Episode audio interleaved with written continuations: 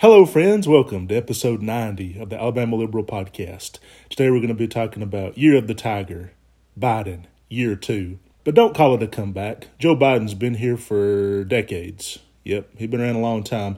And he's a lot like Alabama Liberal. Right when people say he's finished, he's over, he's washed up, he comes out with a new podcast episode or some equivalent of that, like a major bill. You know, they're both equally important. My podcast, his legislation, you know, they both change people's lives, I like to think.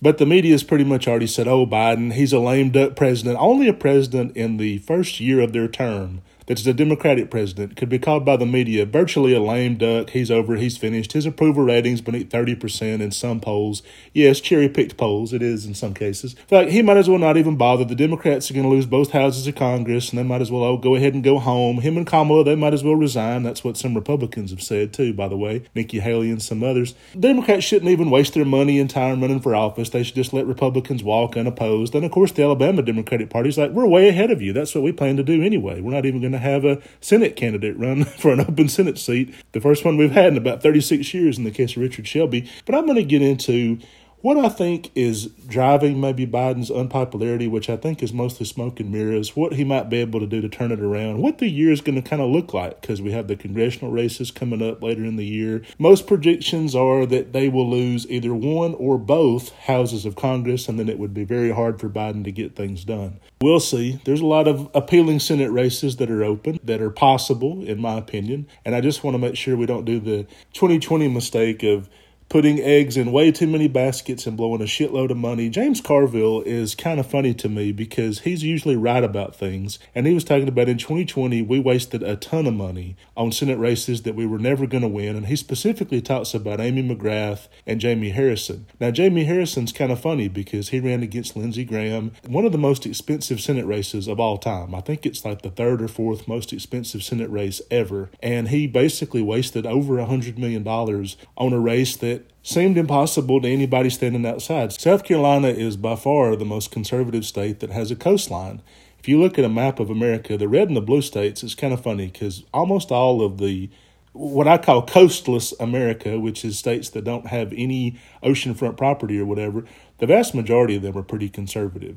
And even the ones that are liberal, they have like huge lakes, such as like Minnesota is the land of 10,000 lakes, and then Illinois, Chicago's built on the water. So it kind of feels like water is a liberal influence, you might say, and that's usually because that's where civilization goes first. That's the trading post. When they build trading routes and cities, they always kind of made them on the water, and that way you could have a financial district that's pretty close to the water, like it is in New York and every other city. The ships come in, they do their commerce, and then they go to the banks and the bankers, which are not that far away, so they could take the money and everything. Most coastal states typically are either purple or, you know, whatever, like North Carolina and Georgia, they've now become semi purple. And Alabama may not be, but at least they can get somebody like Doug Jones in there every blue moon if they ever need to or whatever. And our beach is very, very small, so is Mississippi's.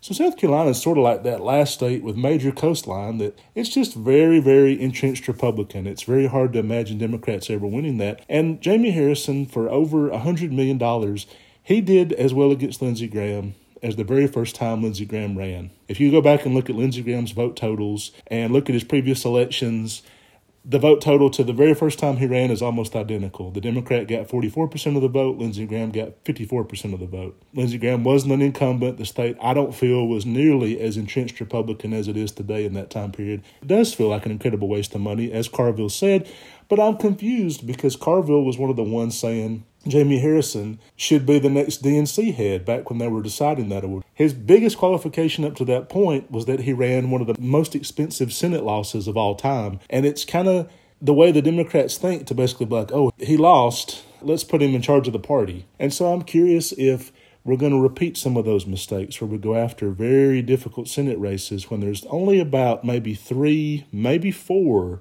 that are very likely and possible. And of course, the flip side of that, though, is that even though Alabama is not likely to elect a Democratic senator this cycle, they need to run somebody. I mean, literally anybody. Like, if I didn't live in California, I would love to do it. I would love to be the nominee for the Senate race, but I think I'm disqualified as the fact I don't actually live there. Although that's not always a deal breaker, as the guy who beat my mother for political office, he doesn't live in the county he represents and really never has, and his house is empty, and he's already put up a for sale sign because he's he's not running for reelection again and he hasn't been sitting there in about eight years. And so, you know, you get those kind of people, right? Like they represent Alabama, but they don't live there, such as Tommy Tuberville, who lives on an island in Florida. And not really from Alabama. His wife's not from there. His kids didn't grow up there. He had no real ties to the state until he coached at Auburn University, where they paid him to leave early. Only a guy who was paid to leave Auburn early could then come back in Alabama and say, That guy, he's the one we need representing us in the Senate. He'll never come to the state. He'll never show up. He has no ties to the state at all. He doesn't represent us. He doesn't know us.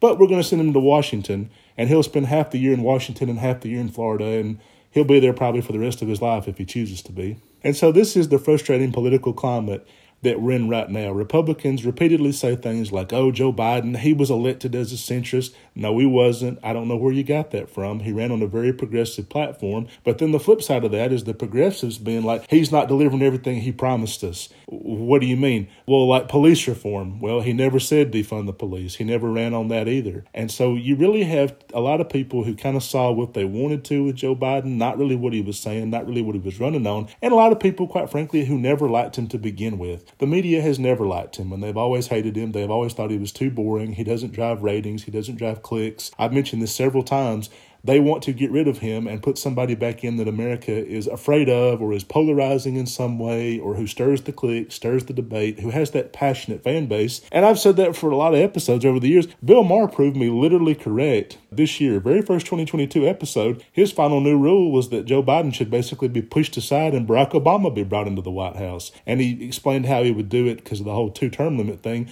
But I thought if this is not typical of the media, and that Bill starts the new rule basically being like the economy is actually really good and things are actually a lot better than people think. And Joe Biden's done a great job, but none of that matters because he doesn't have a passionate fan base. And so we've got to shove that old man out of the way and bring back Obama. I thought this is what they wanted to do from the very beginning to Biden was to basically put him in the nursing home and bring out somebody probably from the past and put them in Biden's place. He even quoted an article that some people were saying, oh, maybe Hillary will run in 2024. And so they keep going back to these figures. They drive a lot of views and a lot of clicks and a lot of outrage. Half the country loves Hillary Clinton, half the country hates Hillary Clinton, half the country is obsessed with Barack Obama. If Michelle Obama farted in the jars and sold them on Etsy, they would buy that. A jar of Michelle's farts. I got to get my hands on this. They just really love the Obamas. It drives the country back to a place, and it's not Obama's fault. It's not even Hillary's fault. They're not polarizing figures necessarily, but they like the polarization of that. With Biden, you have a guy who's actually making all the right moves, but the country seems somewhat united on the fact that they don't like him and don't really want him to continue to be president. And I want to look at why that is. With Biden specifically, he brought in some people that I don't think they necessarily wanted to vote for him, but they were voting against Trump. I think a lot of Biden's vote, there were people like me who would have gladly voted for somebody like Joe Biden over even a moderate Republican like Mitt Romney or John McCain or something. I thought Biden would be a good president, and he has been a good president. Uh, by every objective measure, the country's doing a lot better than it was. But you had people who really were just voting because they Trump scared the hell out of them, and that's why they were voting. And so when you look at where his poll numbers have slipped, it's two groups and it's for totally different reasons, like diametrically opposed reasons. There's white women in the suburbs and middle aged white women, younger white women that aren't really Democratic voters. A lot of times they vote Republican, but they happen to vote for Joe Biden. And then on the other side of that, young minority voters. So this is maybe like young black women and young black men that really don't think Biden's doing a very good job. And the reasons are totally different. The Karens, as you might call them, some people might refer to them as that, they voted against Trump because he scared the shit out of them. And they were tired of being afraid all the time. So they vote for Biden. And they're saying things like, well, Biden's doing too much. He's not the man we elected. He's trying to do too much. What do they mean by too much? I think they mean he's too economically liberal or more so than they thought he was going to be. And so they're saying he's doing too much and he needs to slow down and he needs to stop. Well, that's terrible advice. But then on the other side of the aisle, you've got like, you know, the progressive people. These are young Latinas and black women and people like that saying, oh, Biden's not doing anywhere near enough. He's not doing shit. He's just laying up in office in a rocking chair, eating soup, and he doesn't even fucking know. I mean, all he cares about is going to Cracker Barrel on Sunday afternoons. That's all he wants to do or whatever. So they think he's doing absolutely nothing. And of course, the reality is neither one of those is true. He's not doing too much because a lot of the stuff that the far left has pushed for, he's never really embraced that. He's never talked a lot about expanding the Supreme Court or defunding the police and some of these different things that he never ran on and he never said them and he never said he was going to do any of that stuff. So that was sort of projected onto him by a far left base that is now backed away from most of that stuff. They don't even believe that stuff anymore. You'll see now, like, the mayor of San Francisco, London Breed, was like, defund the police. I never said that shit, you know. and Lori Lightfoot in Chicago, she's like, defund the police. No, no, no. I, I said we love the police. So it's amazing, like how far back some of these people that were really promoting it. It was mostly black female mayors, like in D.C. and Chicago, that were advertising this. They were the only like elected Democrats really saying it, and now they've kind of like completely backed away from it, and they're almost like, who said that shit? Not me. I never said that. And Biden famously never would go there. And by the way, you still hear people bring this up all the time. Democrats want to defund the police. That was said for about six weeks in the summer of 2020. I'm tired of talking about this because you see this shit on Quora and Reddit and the message boards all the time. Like, you can't let Democrats because they'll defund the police. That was said for literally maybe two, three months in the summer of 2020. There were some race riots. When Trump was president, by the way, the thing people seem to forget, Biden never said it. It was never part of the DNC platform. And so when you watch someone say, well, Democrats lose because the defund the police rhetoric and stuff, that never made it into the DNC platform. That was never a pillar of what any of the major Senate candidates was running on. Certainly not what Joe Biden talked about. Certainly wasn't a big part of the convention in 2020. And it's basically been abandoned. We haven't really talked to that stuff up in at least a year and a half. People like me never said it. The majority of Democrats didn't want it, never said it. And so to hear that that's why we're losing elections, I think is a little stupid.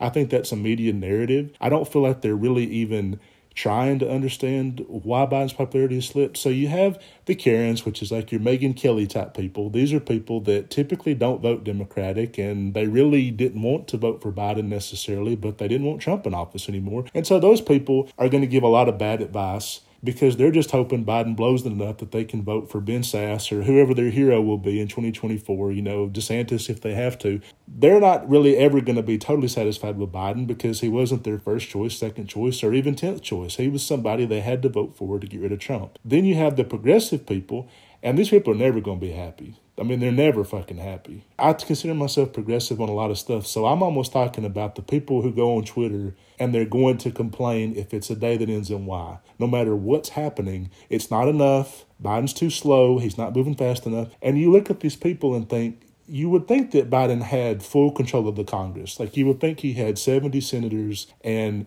overwhelming majority in the House of Representatives. You would basically think he had FDR's numbers to be able to move through the legislation that they like. Of course, he doesn't. In the Senate, it's very difficult to do anything because of Joe Manchin.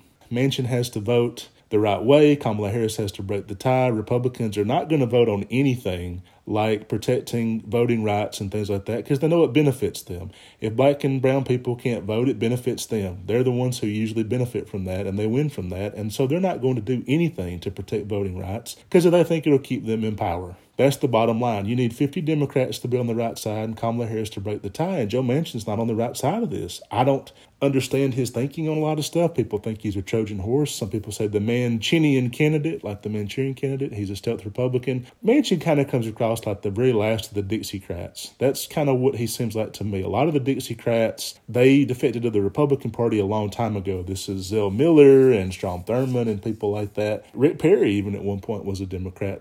Manchin is sort of the last holdover of that generation. Really is kind of a Republican in almost every way, and he's slowing the Democrats down. But he has a lot of power as a Democrat, as kind of the tie-breaking vote, and sort of the very last of the Dixiecrats. I think if he defected to the Republican Party, you know, he'd just be one of a million assholes. I mean, there's just so many people like that in the party. They don't need another Chuck Grassley or Lamar Alexander or whoever else. They have people like that, and they're pushing those people out. The older generation that is a little bit more moderate, the people who will kind of sort of do the right thing on an infrastructure package, most of those people are well over 60, and they're gradually getting pushed out. I don't know that Manchin would be any more welcome there because then he would come over to that party and they'd say, Well, you're not a Tea Party, you're, not Tom Cotton, and you're not Josh Hawley, and you're not talking about an insurrection in the Capitol. You're just another lame duck, another RINO or whatever. People say, Well, you know, you're lucky he doesn't defect to the Republican Party. If he did that, he'd last maybe one term. He's already probably in his last term. The man is kind of old. I think it'd be like Arlen Specter, where, yeah, he would defect, but how long would he really last to begin with? You have Biden He's struggling to get a lot of stuff through Congress. A lot of stuff that he wants to do is not able to be passed. And the very young progressive people, even if he is passing stuff, they don't appreciate it and they don't like it and they don't want him there. They want a president that they feel they can identify with. And it really comes down a lot to identity. It's like they don't identify with Joe Biden. Joe Biden could pass everything that they've ever wanted and hoped and dreamed of, and they would still prefer a young black male to be the president of the United States, even if he's not as good, even if he's more conservative. Parties kind of go through waves FDR was a New York Democrat, a liberal New York Democrat. And then the next Democratic president that was elected as a non incumbent, because Harry Truman, he took over when FDR died, but the next one was JFK. And he was also a Northeastern liberal Democrat. So that was sort of a phase that the party went through. Then the next phase was the Southern Democrats. This was LBJ, this was Jimmy Carter, this was Bill Clinton. And so the Southern Democrats kind of led the party nationally because that was who could get elected in a climate that was more heavily tilted towards the Republicans. Then you have Barack Obama, who's totally different and like nothing that we really had before. I mean, he's a total breath of fresh air, but the party seems to be obsessed with going back to him and almost finding like a clone that they make in a laboratory of him. Cory Booker, man, he's the next Barack Obama, and he's not. Harold Ford, man, Harold Ford, he's the next Barack Obama, he's gonna, and he's not. Eric Adams, the guy that just got elected mayor of New York, Eric Adams is the next Barack Obama, and he probably won't be. Richie Torres, the congressman from New York, Richie Torres, he's not only like Obama, but he's gay too. Oh boy, there's all these trying to cast the role of Obama in the 2020 election they brought out Cory Booker, and then when he didn't catch on like Obama did, they brought out Deval Patrick at the last minute, be like, oh, here's two Obamas for you to choose from. Pick one of them. And of course, they picked neither one of them. And all these people kind of remind me of the worst aspects of Obama with none of his really great aspects. They're too conservative on economic issues. And you almost wonder if there's some sort of back cabal of Democrats, limousine liberals, as some people like to call them, who don't like that the party is finally getting a little bit back to its economic roots and they want to shift that back to like, hey, here's a black guy. You guys love diversity. Here's a black guy. He speaks your language. He's culturally appropriate to what you're looking for. He's hip and fresh and then very conservative economically. And you can say that about Eric Adams. And you can say that about Cory Booker, who once gave a speech about Obama was pounding on Wall Street too hard. Obama didn't do shit to Wall Street. And this was during the damn recession that Wall Street caused. Even some of the rhetoric that he said was too much for Cory Booker. So he had to immediately run out there. And people said, well, he's just trying to get on the good side of donors and they're going to give his campaign more money. Democrats can't really be seen as that party anymore, the party that is constantly bending over backwards to corporations. And I'm not trying to sound like Bernie Sanders. I'm just saying, from a marketing perspective, this year we've seen the great resignation where more people are quitting their jobs than ever before. I really believe people are sick of the status quo and they're tired of it. And we keep seeing these reckonings that never quite come. In 2008, there was a massive recession caused by the financial services industry, and everything really changed. Like interest rates went way down. I used to mostly have my money in bank CDs. So growing up as a kid, I started very young, saving as maybe some of you the small kids start saving very young and it adds up. But from a kid to a preteen, all the way to a teenager to a college student, I had almost all my money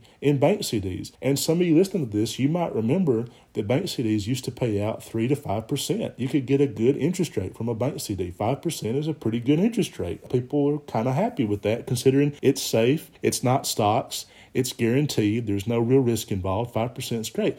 Now look at the interest rate on the bank CD. I wanted to open one for my kids and it was less than 1%. It wasn't even 1%. And I thought, this is horrible. So you might do a 529 plan or you might do individual stocks for them. Now I put all my money in the stock market. It's not that I want to, but it's just that I have to because that's the only way that you're going to be able to get any kind of real rate of return because bank CDs are down to nothing. And in this climate that Wall Street has basically destroyed the economy, a lot of people have lost their houses, they've been foreclosed on, they've gone bankrupt, and Wall Street's still not lending out a lot of money, which they didn't for most of Obama's time in office. They were very stingy with lend outs, and they've brought the interest rate down so low that bank CDs pay almost nothing. That's the part where Cory Booker says, We're too hard on Wall Street. They create jobs, they create wealth, and all this stuff. It really seems tone deaf, but he's extremely liberal on social issues. It's really part of what's wrong with the party. You have someone like Eric Adams, who may be a great mayor of New York. I hope he's a great mayor of New York, but I don't think that he's going to be as liberal as de Blasio was. And de Blasio, it was crazy that people had such a huge problem with him, considering New York, bastion of liberalism,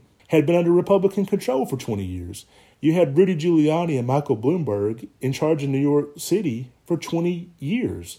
And de Blasio was the first liberal mayor they'd had in quite a long time. And it was like they couldn't stand it. And that just goes to show you the sort of monopolistic thinking of Republicans. It's never going to be enough. They've got to have everything. You think a city like New York City, sure, you know, AOC can be mayor of that, or it's a very liberal city in a liberal state. We don't really expect to win that, but they do. They expect to win that. They expect to win a recall in fucking California. California, which they say is the most godless, liberal, homosexual, drug addicted state in the whole country, which they think should fall off into the ocean or burst into flames or be split into three and gerrymandered within an inch of its life. They've had every plan in the world to basically destroy California, including making Arnold fucking Schwarzenegger the governor. And when Jerry Brown takes over, it's six months from insolvency. They thought they were going to win a recall election in California because they had before. They only had two successful recalls in the entire history of the United States. And the second one was when Gray Davis got recalled by Arnold Schwarzenegger. That was only a few years ago. And they thought, hey, let's do the same goddamn thing twice. But that shows you how they think. They want the state of California, they want the city of New York, and they definitely want the fucking White House. They don't think there should be two parties. And so it's crazy to me that Joe Biden's in there and people are saying things like, he's not working with Republicans like he said he was going to. Well, I don't think he expected that he was going to come into a climate where they refused to admit he's the real president. I don't think he really thought that was going to be the thing. Crazy to me to see them even saying that. They'll be like, oh, Biden, he's just not working with this. And of course, that's a ruse and it's bullshit. That's just McConnell and all them running out the clock so they can take back one or both branches of Congress and then he can't get anything done. They want to waste two years of his life negotiating shit that they're never going to vote yes on and they're never going to agree to. And then in 2022, when the Congress is back in their hands, they'll be like, oh, he didn't make a good faith effort the first two years. So now that we have Congress, we need to let the American people decide in 2024. They'll treat him like a lame duck with two years left in his term and they won't pass anything. I mean, nothing. This is exactly what they did to Obama. He'd have to be an idiot to fall for it again, and Joe Biden's not an idiot. They're hoping for another young president, kind of like Bill Clinton or Barack Obama, who were great presidents, but it took them a year or two to understand the job because they didn't have any real experience in the executive level, and they hadn't even really been in government that long. Barack Obama had only been in the Senate a couple years, so they didn't really truly understand Washington to that extent. And then they ran out the clock and they took back Congress, and then they had a hard time getting stuff done. That's what they're hoping for. Joe Biden's not who they wanted because he had been in the Senate forever and he'd been vice president. He knows all these people. He knows these senators, most of them, personally. He wasn't about to let them pull their shady bullshit and their tricks. And now you see that Justice Stephen Breyer has finally decided to retire, which I'm celebrating. He's really doing the right thing truly doing the right thing for the nation. He didn't want what happened to Ruth Bader Ginsburg to happen to him. And I've slammed Ruth Bader Ginsburg before. She's one of those people that started to drink her own Kool Aid. There was a cult of personality that built up around her, and this happens sometimes with a lot of people on the right. You can see with Trump, but people on the left as well. Bernie Sanders starts to drink his own Kool Aid. He's like, hey, I'll run for president again in 2020, even though he'd had a heart attack and he kept running, even though he cost Hillary a lot in 2016 by continuing to run months after he lost the damn race in the middle of March. Ginsburg's told by Barack Obama in his second term, What do you think? You might want to retire. You're not in great health. You've had cancer before. We could lose the next election. Do you really want a Republican to take you? No, it's me or nobody. And then I remember she had this smug ass interview where she was basically like, Hey, who else would you want besides me? And it's almost like anybody, anybody who thinks like you do and is 30 years old. And there's a lot of fucking people who do. You're not the only one. You're not the only person on the planet. And I hate this mentality. Too many liberals and too many people who are kind of old, they think this way of like, I'm the only one that can really get this done. And you could see that from somebody young like AOC or somebody old like Bernie Sanders and Ruth Bader Ginsburg. There's got to be a coalition of people. And you've got to bring a lot of people in. It's got to be a huge tent. The only time Democrats get anything done was when the party was enormous. From the 30s all the way to the late 60s, the party was huge. George Wallace and Martin Luther King Jr. were in the same political party. I mean, that's how crazy it was. But look at how much they were able to get done. Most of the stuff that you love and I love about the United States, it happened in that chunk of time. Social Security, Medicare, Medicaid, the GI Bill, Pell Grants, disability, unemployment, NASA, the Air Force, the CIA, NATO, the UN. You could run through everything that I really truly love about the United States living today, it was in that 30, 40 year chunk. You have to get to the point where you want the tent to be huge again. You want to bring in as many people as you can, and you can't do that with somebody like AOC. It's not possible. The way she thinks doesn't lend itself to bringing in new people and trying to get new blood. Case in point, everybody has a different answer about why Biden's poll numbers are down. You'll see some people that are right leaning, like Bill Maher at this point is basically a never Trump Republican at this point. He's changed a lot since he got those glasses. You know, I don't know what it is about those glasses that's making him so conservative these days, but they'll come out, people in the media, they'll say it's crime. Crime is the reason that so many people are turning against the Democrats. They're afraid of crime. The crime wave. There is no fucking crime wave. If you look at the actual statistics, they're about the same as they were, and they're actually better than they were in 2020 under Trump the last year he was in office, and they had fucking riots and fires all over the goddamn country. The crime narrative is something that wealthy white people, limousine liberals, that's something that affects them. They're worried about getting carjacked or somebody breaking into their mansion or somebody stealing their shit or whatever. So that's why they've always freaked out about guns. Limousine liberals, they absolutely hate guns. They're for gun control because they don't want to get gunned down going to the damn opera or whatever it is. They're not that worried about clean drinking water and clean air and safe workplace conditions and if an OSHA complaint is filed up on or whatever because they don't work in those environments. That stuff doesn't affect them as much. They don't really care about it, quite frankly. Crime has just become the new guns in terms of like it's an issue that's there and people talk about a lot, but it's not the real reason. It's inflation. It's inflation and it's price gouging. There's so much price gouging going on right now. Where Bill Maher films his show right across the street is a Trader Joe's. And I know this Trader Joe's. I've gone in there a hundred times. If you go in this Trader Joe's, everything there is 30% more than it was last year. Some stuff's about 20%, some stuff's about 50%. Same thing for the Whole Foods, also across the street he doesn't even really explore that area. They had one segment where he was talking about the new Oscars museum and he didn't know what it was or where it was. Well, he ought to know where it is because it's two blocks away from his damn studio. Two blocks away from his studio, you can see them building this gigantic building that has kind of a dome shape. I remember walking down the street and some elderly black woman was like, "Oh my God, is that a mosque?" Thinking some ISIS or something was moving in. I'm like, "No, it's the museum for the academy." So this is like you can see it from his damn parking lot, just about not that far away. It's on that Miracle Mile where all the museums are. But he doesn't even explore his neighborhood. Most people in the media are rich. They're multimillionaires and they have been for a very, very long time. They might not even do their own grocery shopping. They just say, yeah, whatever, the Instacart bill looks like it should be. They send some gopher out through Instacart or their personal assistant or whatever, and they pay all this shit for them, and their bills are automated, and they say, oh, yeah, that looks right to me. But people that are not wealthy, like me, and perhaps the majority of you listening to this, you know that inflation and price gouging is an enormous problem. And that has more to do with it than defund the police or critical race theory. That's the stuff Republicans are talking about about. They say, oh, liberals, they're obsessed with critical race theory. Since when? This is stuff Republicans run on. They run on these stupid cultural issues that they pull out of their ass half the time. They don't even know what critical race theory is, but it's such a horrible thing and it must be defeated and we got to get rid of it. Critical race theory has been kicking around since the 1980s.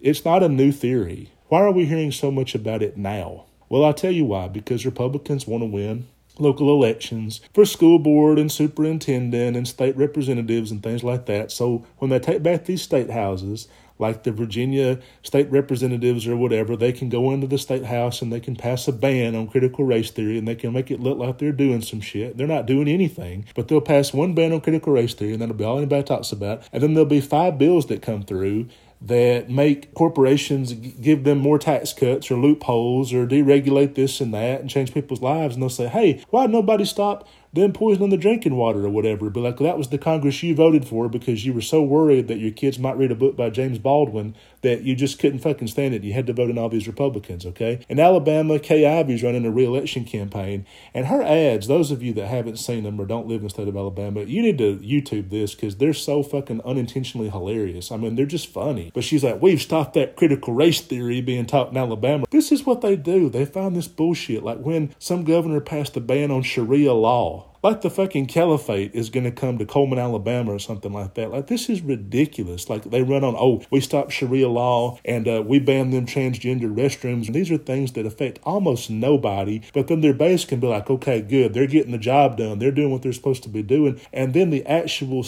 state itself and the quality of life of the people in it is going to complete shit. While they're passing critical race theory, they're also passing the school budget that guts public schools but people don't really pay attention to any of that stuff. They're banning books that people like me read 20 years ago. I'm seeing some schools want to ban like Mark Twain and they want to ban Animal Farm. And these are books that, I mean, they might have been slightly controversial, but they were books that were fine for me to read. Some people want to ban the Harry Potter books because they've got witchcraft in them. They run on one thing that most people can kind of sort of agree with or kind of sort of see. Like, I don't think schools should be teaching our kids to be racist. And then all these people that are just barely paying attention, they'll be like, oh, yeah, that person, that made a good point. I agree with that. Our school shouldn't be teaching kids to be racist. And then they get in there and they ban Dr. Seuss books or whatever because they're too gay or something like that. I mean, they run on something that sounds reasonable. If you're half paying attention, you're not really listening, you don't really know what's up. I don't believe in defunding the police. Yeah, that's right. I don't either. Police shouldn't be defunded. Then they get in there and they give some no bid contract to one of their campaign donors, and everybody's like, wait a minute, police services have actually gotten worse in our county than they were before. Again, it's people that are not really paying attention, they're not really listening, and uh, unfortunately, that's a huge chunk of America. They're not following this stuff that closely. Last year, all we heard about was Afghanistan was going to be the end of Joe Biden's presidency. Oh, he's sunk. This is all people are going to be talking about. It's been like, what, six months?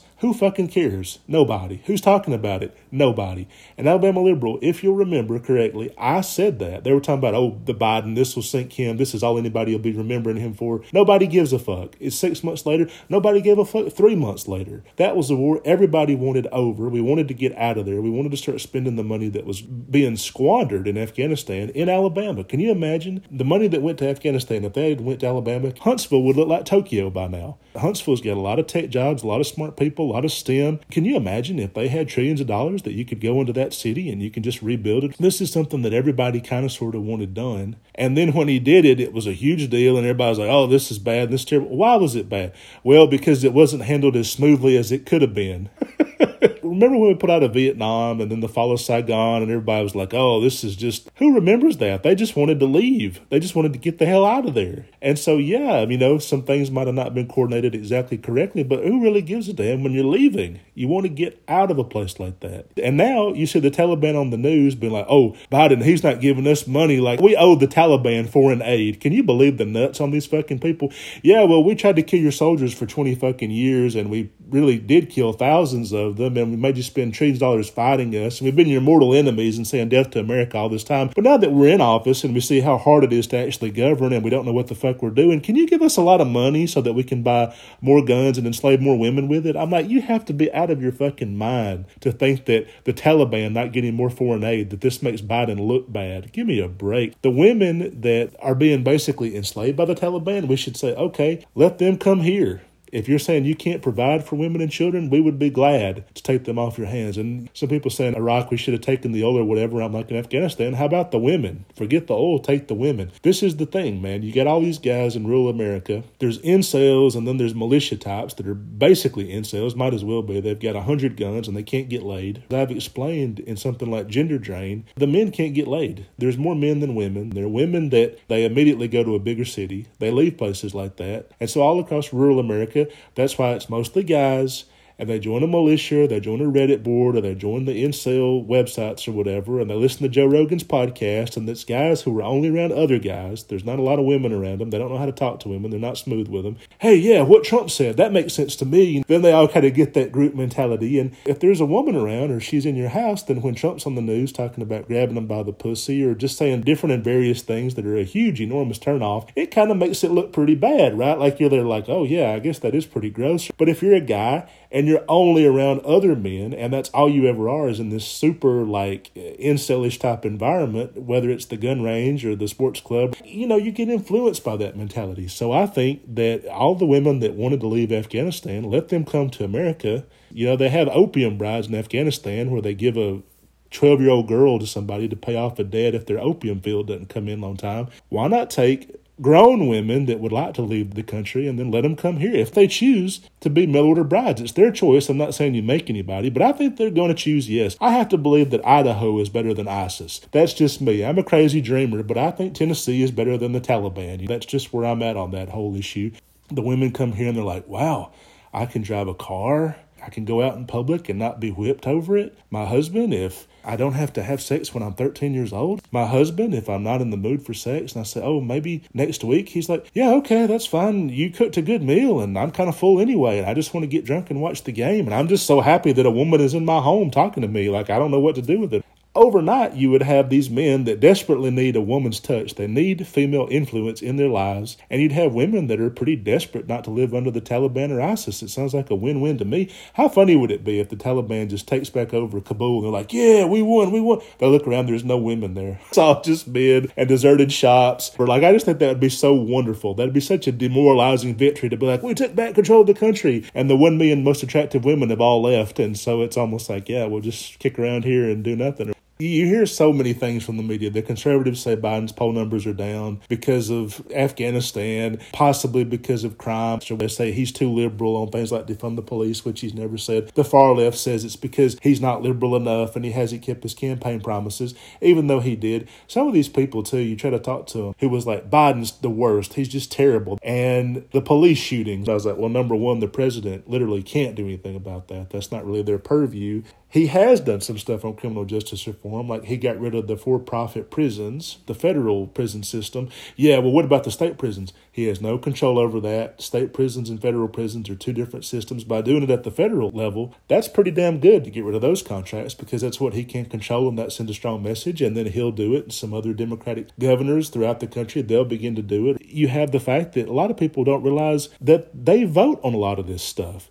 Like in Minneapolis, where I used to live, they voted. They wanted to fold the police into the emergency services department. And this is actually a really good thing. This isn't defunding the police, but it's bringing them into a system where there might be a little bit more accountability and they have a little bit more help. Some of the calls police go to, you might really need a paramedic or you might really need a social worker or something like that. This would have actually been a really good thing, but the voters in Minneapolis voted it down. They didn't agree with it. But that was something that the city of Minneapolis the epicenter of the George Floyd riots and the main ones leading the fucking charge for the mayor to resign and the city council to step down and the police chief to step down and to defund the police. They had a chance to vote on real police reform and they said no. And that just goes to show that this is maybe a very, very, very vocal minority of people who are out there raising hell because it's fun to raise hell. But if you ever say, I'm not resigning and I'm not stepping down, and you can vote on this, and we'll let the majority of people vote on whether I'm doing a good job or not, the majority might go another way. This is why a lot of companies they say things like Democrats they're too beholden to Twitter. Well, again, that's mostly private business. Private business.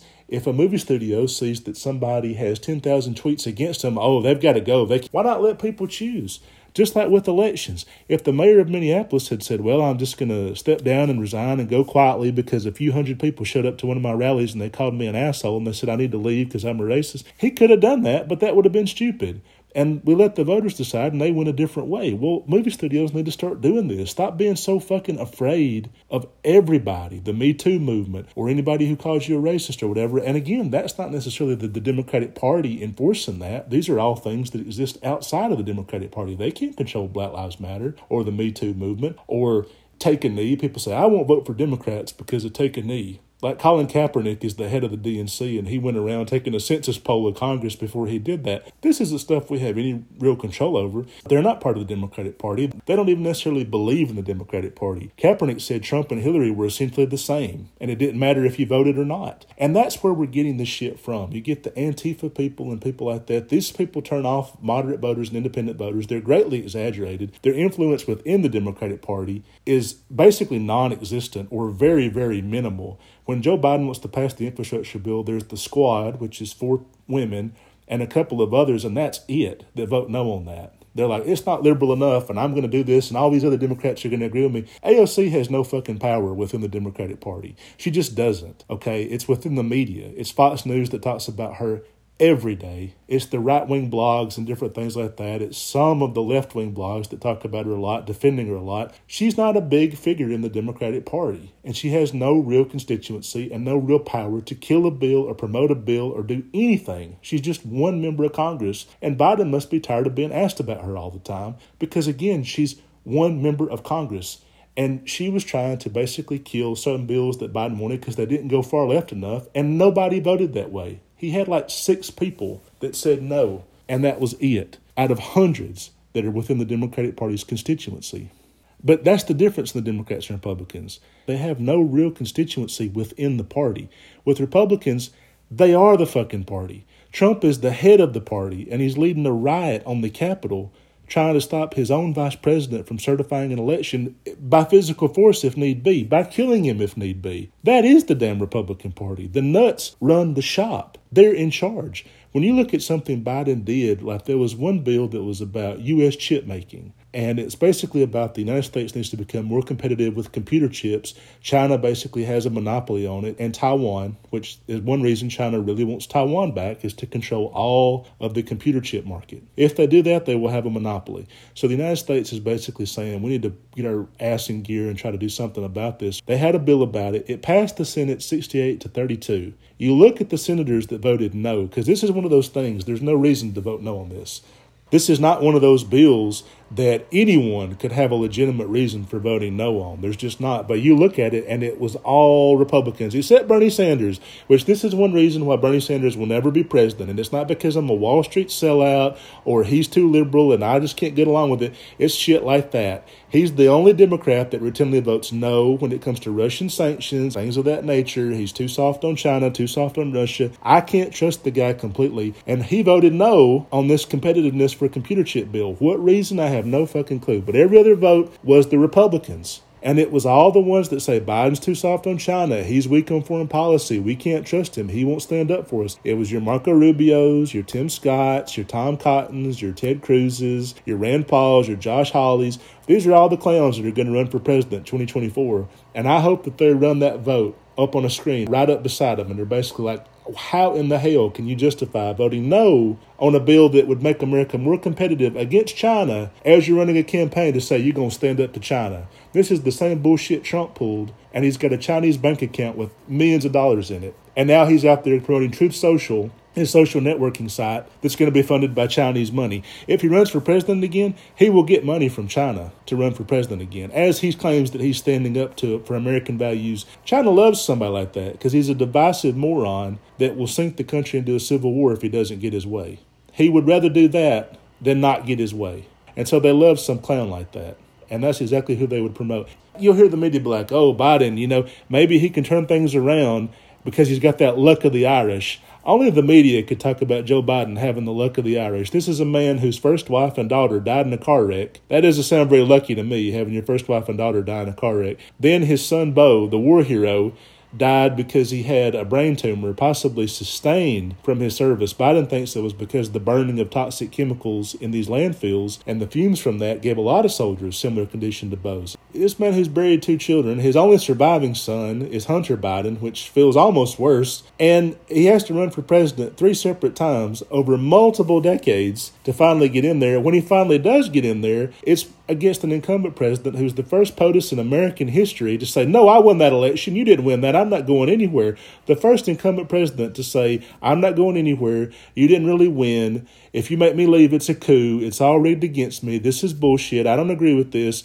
This is the luck of the Irish that a man finally becomes president after decades of trying, and a good chunk of the country doesn't think he really won. And the former guy, who we haven't prosecuted, is talking about running again. One year into Biden's term, a few months into Biden's term. He's calling senators, telling them not to vote on a third stimulus because he needs Biden to fail so he can run again in 2024. Hey, this will make me look bad if Biden's able to have any success whatsoever. We need the country to basically sink into a huge economic depression and also be totally moral malaise, you know, all that good Jimmy Carter stuff. We need that so I can make a comeback. Hey, can you do that for? This is as if the Joker was calling up residents of Gotham City. Don't let Batman succeed because I got to make a comeback, okay? You're going to help me, right? Like, it's fucking insane that you could not only have what Trump did and then a few months afterwards, he's already raising money and having rallies and talking about running again in 2024. Run again, this man belongs in a supermax prison. He deserves no visitors and like 10 minutes of sunlight a day. This motherfucker is too dangerous to let anywhere near an election. Talk about running again. It's crazy to me. And then the second impeachment fails. And it's by most of these Republicans that now turn around and say, Joe Biden, he's too partisan. We just can't let somebody like this continue onward because he's not working with us. You voted to let a man who tried to kill you off the hook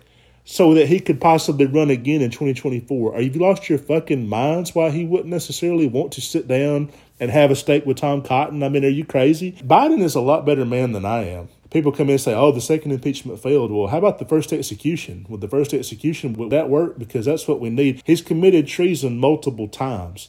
The first time he was impeached was for treason. He called our biggest rival, China, and asked for blackmail and dirt on Joe Biden. He called the Ukraine and tried to tie foreign aid to their willingness to assist him with blackmail. If he was the president right now and Putin had all those troops on the Ukrainian border talking about invading, do you think Trump would lift a finger to stop Putin from invading Ukraine and taking it over? That's treason to begin with. Then you have all of the bullshit he pulled. It would take you an hour to recap everything he did leading up to the election, then between the election and inauguration, and then the January 6th riots. It's unbelievable. So, you know, in baseball, which is completely frivolous, a baseball game doesn't really matter at all who wins or loses. You only get three strikes for a baseball game. I think three strikes is more than enough for fucking treason to lock somebody up or execute them. And so it's crazy to me to have this menace running around the country stirring Republicans up. And then Kevin McCarthy, who's having dinner at Mar a Lago and talking about what a great man Trump is. Joe Biden, he's such a radical. I guess uh, a man who sits and talks about the head of a conspiracy to stage a coup on America and to have a mob of people storm the Capitol for the first time in 200 years and try to execute members of Congress, you're a great person to talk about what is and isn't radical. And this is where I'm going with this to where the Republicans are in a place where what they got away with is so unbelievable and absurd. And then to see them back out there basically being like, we need to block the entire Biden agenda. They'll interview people about Biden and what kind of a job he's doing. And I'm like, yeah, Ted Cruz is interesting, your take on Biden. Also, you should be in jail. Why are you not in jail? Nobody gives a shit what you think about if Biden's too liberal or he's too radical or he's too progressive or he's not keeping his campaign promise. You belong in jail, and I really don't give a shit what you think about this. So, in terms of where Biden's second year is going, because people, you know, I know I've talked a lot without giving you any predictions, it'll be more of the same. We'll see Biden try every way in the world to get what he wants, and he will appoint a Supreme Court justice, which will be great. Will they lose Congress? I think it's not realistic to think they keep the House. I hope they keep the House, and I want them to keep keep the House, but I don't think it's totally realistic. Will they keep the Senate? They might, because if you look at the Senate and the races, they're tilted towards Democrats. There's only one or two tough races for the Democrats. Toughest one's in Georgia. Raphael Warnock is going to have to run for reelection, and that could be a tough race for him, but that's the toughest one they've got. You look at the Republicans, there's a lot of them that are retiring, and one of them looks pretty good to me. The North Carolina Senate seat, there'll be no incumbent there and this is a very possible pickup. In Pennsylvania, Pat Toomey's retiring. This is their most likely pickup. If they get somebody truly good, and they've got a deep bench in Pennsylvania. There's Shapiro, there's the lieutenant governor, there's the governor, there's a lot of good candidates. Then you have, even though Ohio is not as favorable, there's an open Senate seat in Ohio and they have some great candidates there. Of course, there's Wisconsin, where even though Ron Johnson is not retiring, he's such an asshole. You have a chance of a pickup there. I think Pennsylvania and North Carolina need the most money.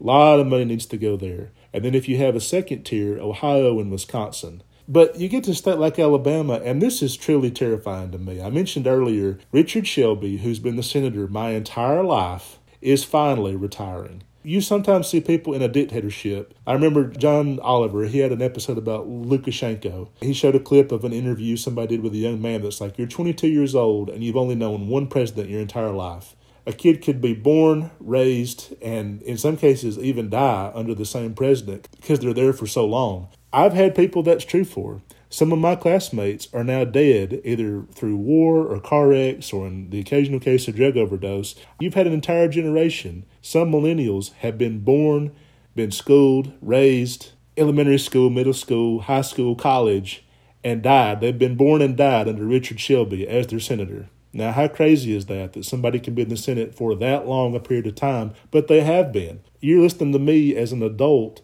I've got kids of my own. Some of these people had kids of their own. Some people were born, raised, had kids, got married, kids of their own, and they're dead. Some people are probably old enough to have had grandkids in the time period that Richard Shelby has been in office. Well, he's finally leaving because he's like 100 years old or some shit. Who knows? Who cares? He sucks. He's the only one, by the way, of the Republican senators that are retiring this year that did not vote to impeach Trump. And he has not voted on hardly anything that Biden has asked him to do. There's been a lot of votes. Some of the sane, moderate, retiring Republicans have voted yes on, and he's voted no. So fuck that guy a hundred ways, put him out on a Viking funeral pyre and shoot a flaming arrow into it. I don't want to fucking hear his name again. He sucks. He's dead to me. But the scary thing is, even though there's an open Senate seat in Alabama, the Democrats have not fielded a major candidate to replace him. I looked up who's running on the Republican side, and there's his former aide, this woman who's been handpicked to succeed him, and then Mo Brooks, of course, Mo Brooks, who's got all the Trump support. There's some guy who was in Black Hawk Down or something, and he's even running ads on TV. He's got ads, Joe Biden disgusts me, or but it's a genuinely interesting two or three person race that they get going on there. On the Democratic side, there's nobody. The only person who's even declared and filed the paperwork and is running right now is a guy named, I think it's Brandon Dean. It's either Brandon or Brandon. The way he spells it is a little unusual. Uh, who is he? And you look him up and you're like, oh, he was the mayor for one year of a town outside of Birmingham. First of all, why one year? What happened in that one year? Did he resign? Did he get pushed out? Did he quit? I mean, why is somebody the mayor for one year? But that's his biggest claim to fame. He was the youngest mayor of this town, which he was only mayor for one year, and it's got 2,000 people in it. What? Are you joking? A mayor of a town with 2,000 people in it? And the guy's younger than I am. He's quite young and looks young and kind of talks young and acts young. And you look at the Alabama Democratic Party, and they finally got rid of Nancy Worley and Joe Reed, right? They finally got Joe Reed and Nancy Worley out of there, which is great. But they replaced them with two people that I don't know that it's really that big of a difference, but I'm looking at them and thinking, okay, you've got to want to go out there and find better candidates than this. I mean, yeah, it's true, it's a long shot. I get that, I understand that, but at least you've fielded a candidate. At least you've begun to build a base. But they're like, oh, well, Doug Jones doesn't want to do it, and Terry Sewell said no. And Don Siegelman can't do it because Obama never pardoned him, so he still can't legally even run for an office. And his son just ran for attorney general and lost so badly, he probably doesn't want to do it either. This is how light the bench is. Doug Jones said no. Okay, I guess we just won't run anybody. How can you not just have somebody who wants to be a senator in Alabama? The year ahead, Joe Biden he needs all the luck he can get. It's the year of the tiger on the Chinese zodiac calendar, and if this was ever time to make a comeback, it's coming. Hey, maybe Russia will declare war on Ukraine. Maybe they'll officially declare war I mean, go fight that war, and he can become a wartime president. And that's about the best way I can think of for him to get reelected. Thanks for listening, everybody. Stay tuned for episode 91